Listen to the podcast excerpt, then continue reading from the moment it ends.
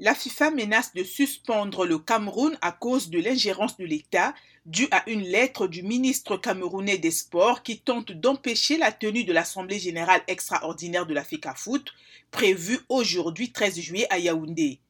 Dans l'hypothèse où cette assemblée ne serait pas organisée comme prévu et où les textes révisés en collaboration avec la FIFA ne pourraient donc pas être adoptés, nous serions contraints de présenter la situation de la Foot aux organes compétents de la FIFA pour considération et prise de décision, ont écrit la FIFA et la CAF citées par Sport News Africa. Cette mise en garde fait suite à une lettre du ministre camerounais des Sports, Narcisse Mouele Kombi, datée du 8 juillet, qui demande à la fédération de sursoir à la tenue de cette assemblée dont l'ordre du jour porte sur l'adoption des nouveaux textes.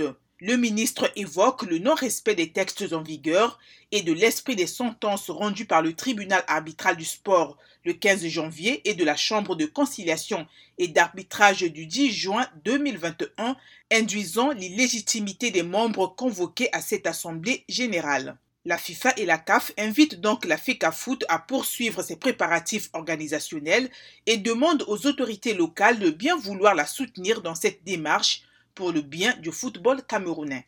Ballon d'or africain 2021. Qui va succéder à Sadio Mané La rédaction d'Afrique Sport a dressé la liste des 10 favoris au sacre. Edouard Mendy arrive en tête du classement. Champion d'Europe avec Chelsea, le gardien international sénégalais a réalisé une bonne saison avec son club.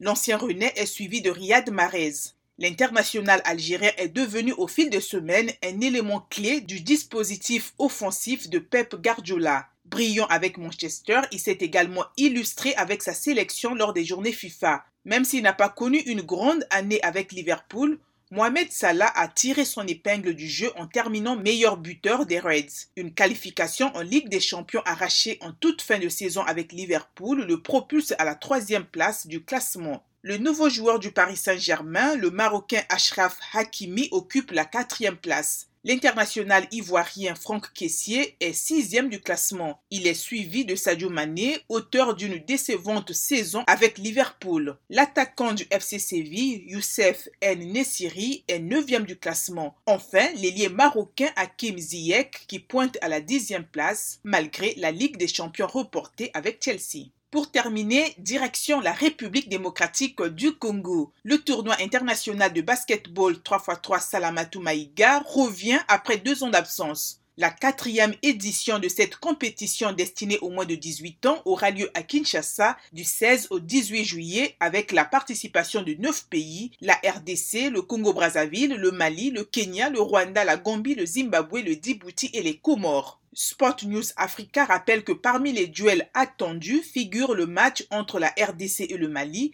qui ont déjà gagné au moins un trophée lors des trois premières éditions. Les Maliennes ont remporté les trois éditions en battant les Congolaises de la RDC lors de la finale de la dernière édition, tandis que la sélection masculine de la RDC avait remporté le trophée en 2018. Pour le Congo-Brazzaville, le Zimbabwe, le Kenya, le Djibouti et les Comores, il s'agit de leur première participation à cette compétition, dont la première édition avait été organisée en 2016 à Cotonou au Bénin, avant la tenue à Bamako des deuxième et troisième éditions. C'est tout Idrissa.